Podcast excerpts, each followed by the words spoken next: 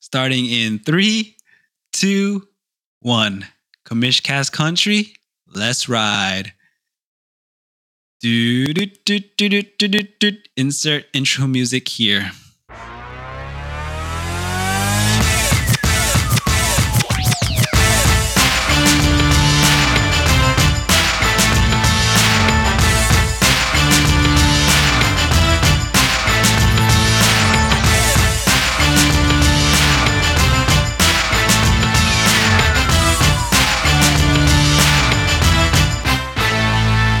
Welcome back, CommisCast listeners. I'm your commissioner, Jimmy. As you know, for this episode, I am flying solo. I'm without my partner in crime, Commissioner Elvis, but that's okay because we're going to reunite soon. Today is September 1st, 2022. That's right, September 1st. That means at the time of this recording, we are officially 1 week out from regular season kickoff. I hope you guys are excited and ready for the new season. As for myself, I'm interested in seeing how all these off-season changes will play out.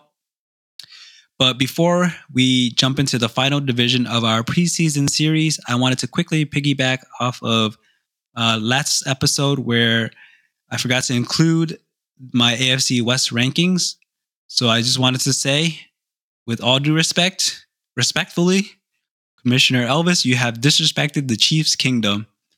Why? Because you put the Chargers as your number one in the ranking, and I would have to respectfully disagree there. I think that it's easily going to be the Chiefs due to their proven success as a franchise, you know, having a future Hall of Fame coach in Andy Reid and a future Hall of Fame quarterback in Patrick Mahomes.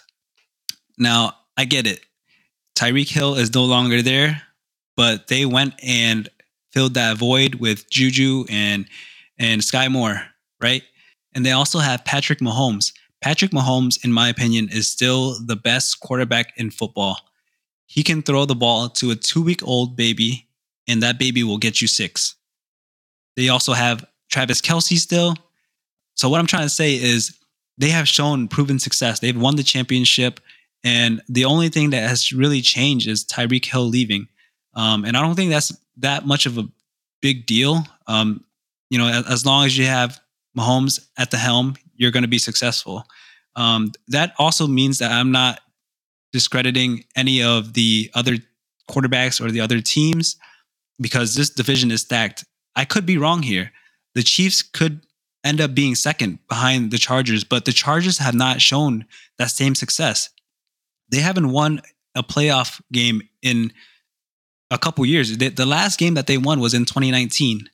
So I have the Chiefs number 1, the Chargers number 2, the Broncos number 3, and the Raiders number 4.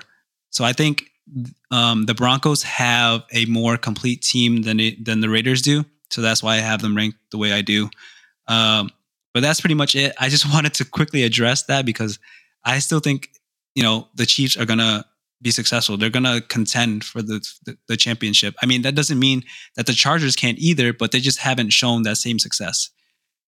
But let's move on to our final division in our preseason series. I have been graced with being able to highlight the NFC West, which consists of the Arizona Cardinals, San Francisco 49ers, Seattle Seahawks, and defending champions Los Angeles Rams.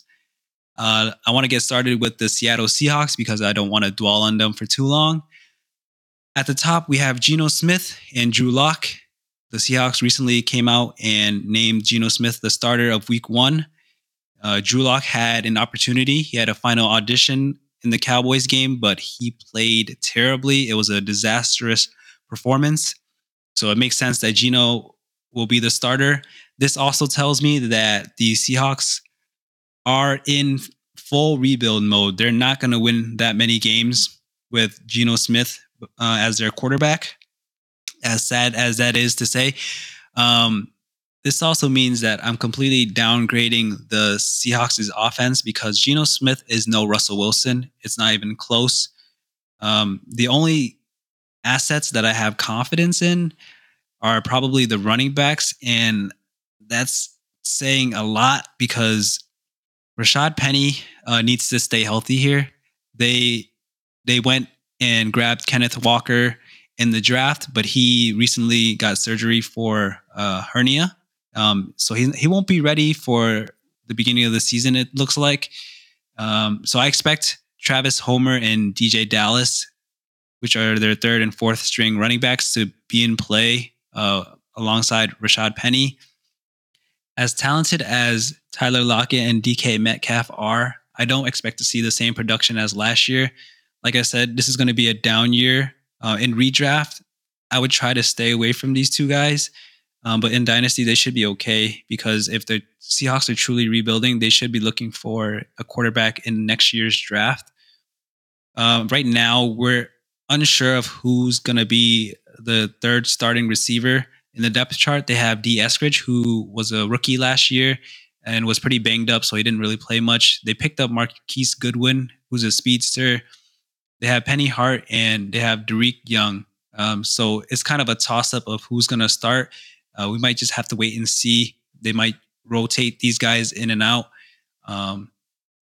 But, you know, I'm not too comfortable with this wide receiver room until they find a good quarterback. As for the tight ends, they got Noah Fant in the trade, so it looks like he's starting. They also have Will Dissly there still and Colby Parkinson. I'm typically not a big fan of backup tight ends, and I'm not sure how Geno is going to utilize Noah Fant. Overall, I think this offense is going to be bad. So the only position I'm really comfortable starting is the running back position, Rashad Penny or Kenneth Walker when he's healthy. There's not a lot more I can say about this team other than check on your friends who are Seahawks fans this season, because it's going to be a very long season for them. But let's move on. Next up, we have the San Francisco 49ers. So the biggest change that they made this offseason is that they made Trey Lance their quarterback one. So Jimmy Garoppolo is still there. There was a lot of noise and rumors during this offseason that they were going to either trade or cut Jimmy Garoppolo, but actually recently news came out that they're trying to make him the highest paid backup quarterback, which doesn't really make sense. But anyways, Jimmy Garoppolo, when he started, was more of like a stationary quarterback where, you know, he didn't really run much. He had a few scrambles here and there. Trey Lance is completely different from that. He likes to use his legs, so he's a runner, which means, you know, this might take away touches from the running backs or the wide receivers there. But you can also look at it a different way where his legs will kind of open up the offense. You know, the defense will have to account for his rushing. That means, you know, someone might be able to get open in their one-on-ones and he can hit them if he's good. I mean, we didn't really see much of a sample size of Trey Lance last season. You know, they didn't confidently want to start him. Like, it felt like they hesitated, but I think this season we'll be able to see, you know, if he can truly become the quarterback one for the Niners. Trey Lance is considered a sleeper this year because of his ability to run. We've seen it in fantasy before with guys like Lamar Jackson, Kyler Murray, Jalen Hurts. You know, these guys can get it done with their legs. So if Trey Lance is successful, we might see him finish this year as a top 10 quarterback. But like I said, the sample size is still too small, and they're still highly invested in Jimmy G. So if Trey Lance goes out there and he plays poorly, I wouldn't be surprised that they start Jimmy G again. Moving on to the running backs, we still have Elijah Mitchell as the starter. He's currently nursing, I guess, a hamstring injury, but he did return to practice. Jeff Wilson is still there. They also drafted Tyrion Davis Price in the third round. This backfield kind of reminds me of the New England backfield. You know, at any time, anybody could be the starter. So I'm usually very bearish for this backfield. I wouldn't be comfortable starting any of these guys. If Elijah Mitchell is truly healthy, he'll start the season, but we'll see some Jeff Wilson in there. We might even see the rookie as well. I think these guys are still holds until we see what happens in the regular season. But moving on to the wide receivers, we have Deebo Samuel, who was also playing a lot in the backfield. He was playing like he was a running back. And then now with Trey Lance in the mix, there's going to be a lot of, I think, vulturing of rushing touchdowns. But Debo's still there. We also have Brandon Ayuk, who I think will ascend to goodness this year. With the change in quarterback, I think this might be better for him. And I also think this year he has to prove it because, you know, he's dealt with the doghouse the past few seasons. So I expect him to take a jump this year with Trey Lance. As for this third starting wide receiver, it's going to be a mix of Jawan Jennings, Ray Ray McCloud, and Danny Gray. Danny Gray was a 2022 draft pick, and I think Ray Ray McCloud was from the Steelers. These guys are all going to battle for the third starting wide receiver spot. At tight end, we have the usual George Kittle. If he can stay healthy, I think, you know, he's a set it and forget it type of player. He'll produce tight end one numbers. If we want to talk about the backup tight ends, we can talk about Tyler Croft, Charlie Warner, and Ross Dwelly. I don't know who Charlie Warner is. He's probably a rookie, but we've heard of Ross Dwelly before. I guess the only names to really worry about is George Kittle and Tyler Croft. As long as George Kittle stays healthy, we don't really have to worry about any of these backup tight ends. Like I said before, backup tight ends, they don't really produce like the tight end ones at all. They're more of like a safety blanket for, you know, the quarterbacks. But I think that's it for the Niners. They're, like I said, they're a very unorthodox team. I guess we can throw in Kyle Juszczyk. He's the fullback that, you know, you see blocking. Sometimes he actually vultures the touchdowns, and, you know, he's another pass catcher for them as well. He's a very versatile player, but I don't know if he's rosterable. But I think that's it for the Niners, so let's move on.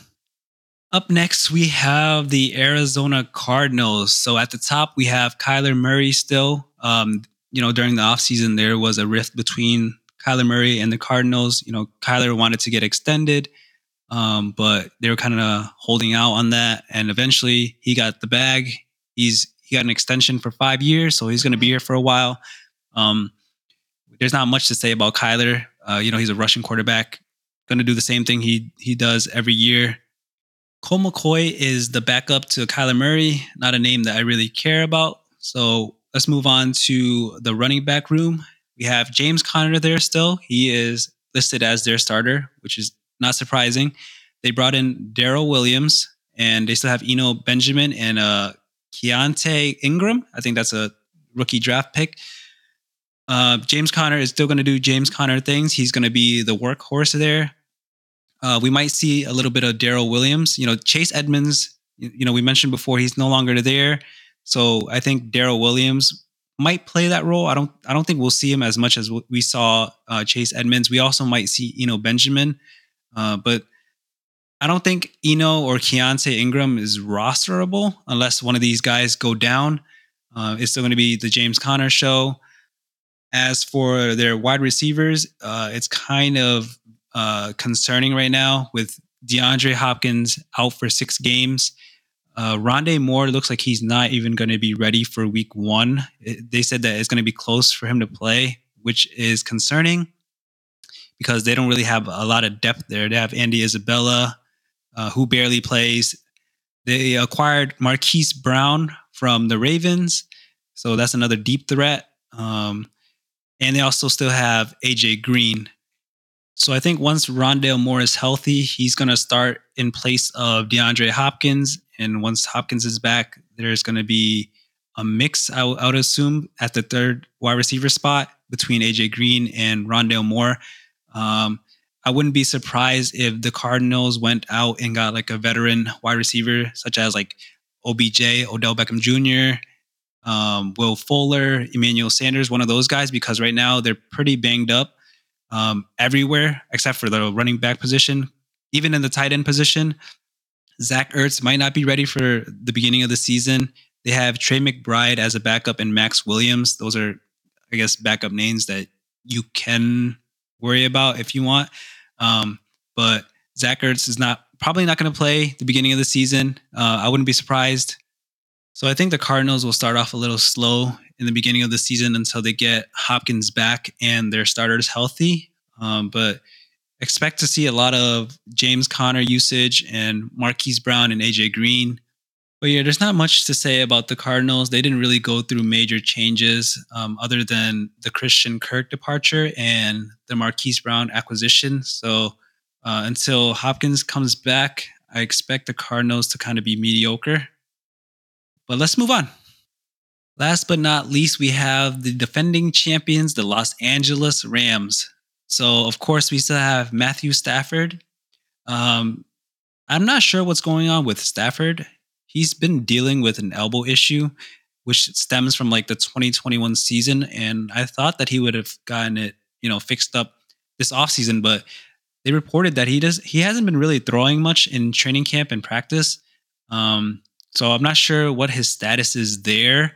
If he's not ready for the season, the Rams might be in a little bit of trouble, because they have John Wolford, who we've seen back up Stafford before. He's also questionable right now. Not sure if he's going to be starting the season. And they also have Bryce Perkins as their third stringer. Bryce Perkins is in his second season. I'm not sure where he even came from.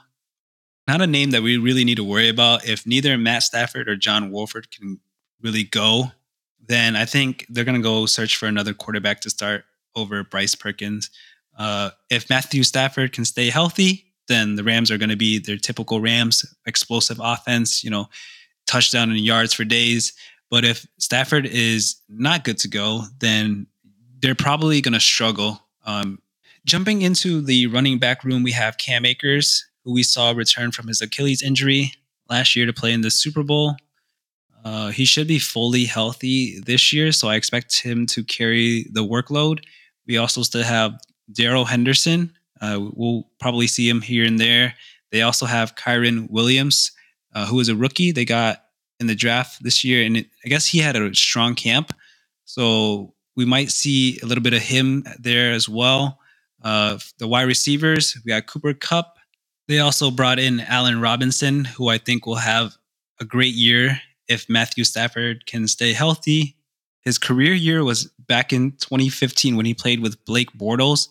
And then if you looked at his numbers last year, it kind of declined with Justin Fields. So I think the change in scenery and the upgrade in quarterback, I think he should be back in form and producing 1,000 yards. It wasn't too long ago that he produced 1,000-yard season. He played with Mitch Trubisky back in 2019 and 2020, and those were 1,000-yard seasons for him. I guess the only thing he lacked was touchdowns, so I expect him to see a positive regression in touchdowns this year, and he's going to play the Robert Woods role, I think. And then we also have Van Jefferson there still. He's currently questionable, so I'm not sure if he's going to start the season. We have, as backups, we have Ben Skowronek. We saw a little bit of him last year. We have Tutu Atwell, not really familiar with that name, Brandon Powell, and I think Lance McCutcheon, who is their rookie, and I think they're really high on him. From what I've been reading, Lance McCutcheon has been doing well, and he did have a strong showing in the preseason game, so this is a name to keep an eye out for. At tight end, we still have Tyler Higbee. His backup is Bryson Hopkins. They recently let Kendall Blanton go, who we saw play in place of Tyler Higbee, I think last year when he went down. I guess they see something in Bryson Hopkins. I'm not sure if this is a name to look out for, but I throw that out there. As for the Rams, I think that's it. I don't really have much more to say about them. Their defense is still good. The biggest concern is Matt Stafford right now. If he's not healthy, the whole offense, I believe, will suffer. But yeah, so we can jump into rankings. I'll go ahead and give Commissioner Elvis's ranks first. He has the Cardinals, number 1. Surprising. He has the Rams at number 2, the Niners at 3 and Seahawks at 4. It's kind of dicey right now with these teams being so banged up. But if everybody is healthy, I would say Rams first. They're the defending champs, so I don't expect them to lose a step. I would have Cardinals second. Even with their slow start, I think they're going to outperform the Niners and the Hawks. For number 3, the Niners, I think, are more complete than the Hawks. I'm just going to be a realist here because I'm done having high expectations for this team. I'm on board with the rebuild, so I expect them to lose a lot. But anyways, that rounds out our rankings. Finally, we have the Dynasty Warriors spotlight for our last team, which is Team Ayahuasca.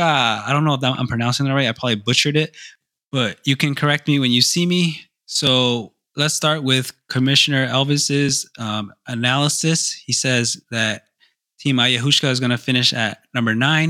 And he says this team has potentials for a few good weeks, but should probably go full rebuild. I have Team Ayahuasca at number, I believe, 8, which is not far off. This team, I feel like, has a lot of upside, but it's still pretty weak, and the lack of depth worries me. Just to quickly read off her team, she has Trey Lance, Zeke Elliott, David Montgomery, Brandon Cooks, Robbie Anderson, Allen Lazard, George Kittle, Elijah Mitchell, Aaron Rodgers as her starters. That just screams upside to me. There's like I think I agree with Commissioner Elvis when he says that this team has potential to win a couple weeks, but it is time to gather some draft picks or make trades so that you have more depth. So, I mean, it's not a bad team, but the 8 and 9 range is where I see this team currently. And that's all I really have to say about this team. That wraps up our Dynasty Warriors spotlight along with our preseason series. I want to say thank you to all those that have been listening throughout the preseason. And I hope you guys are ready for the regular season. Kicks off in a week. This was much harder than I thought doing this solo. So I'm looking forward to getting back in the quote unquote studio with Commissioner Elvis to produce some regular season content. So again, thank you guys for listening. I'll see you in the next one. Bye-bye.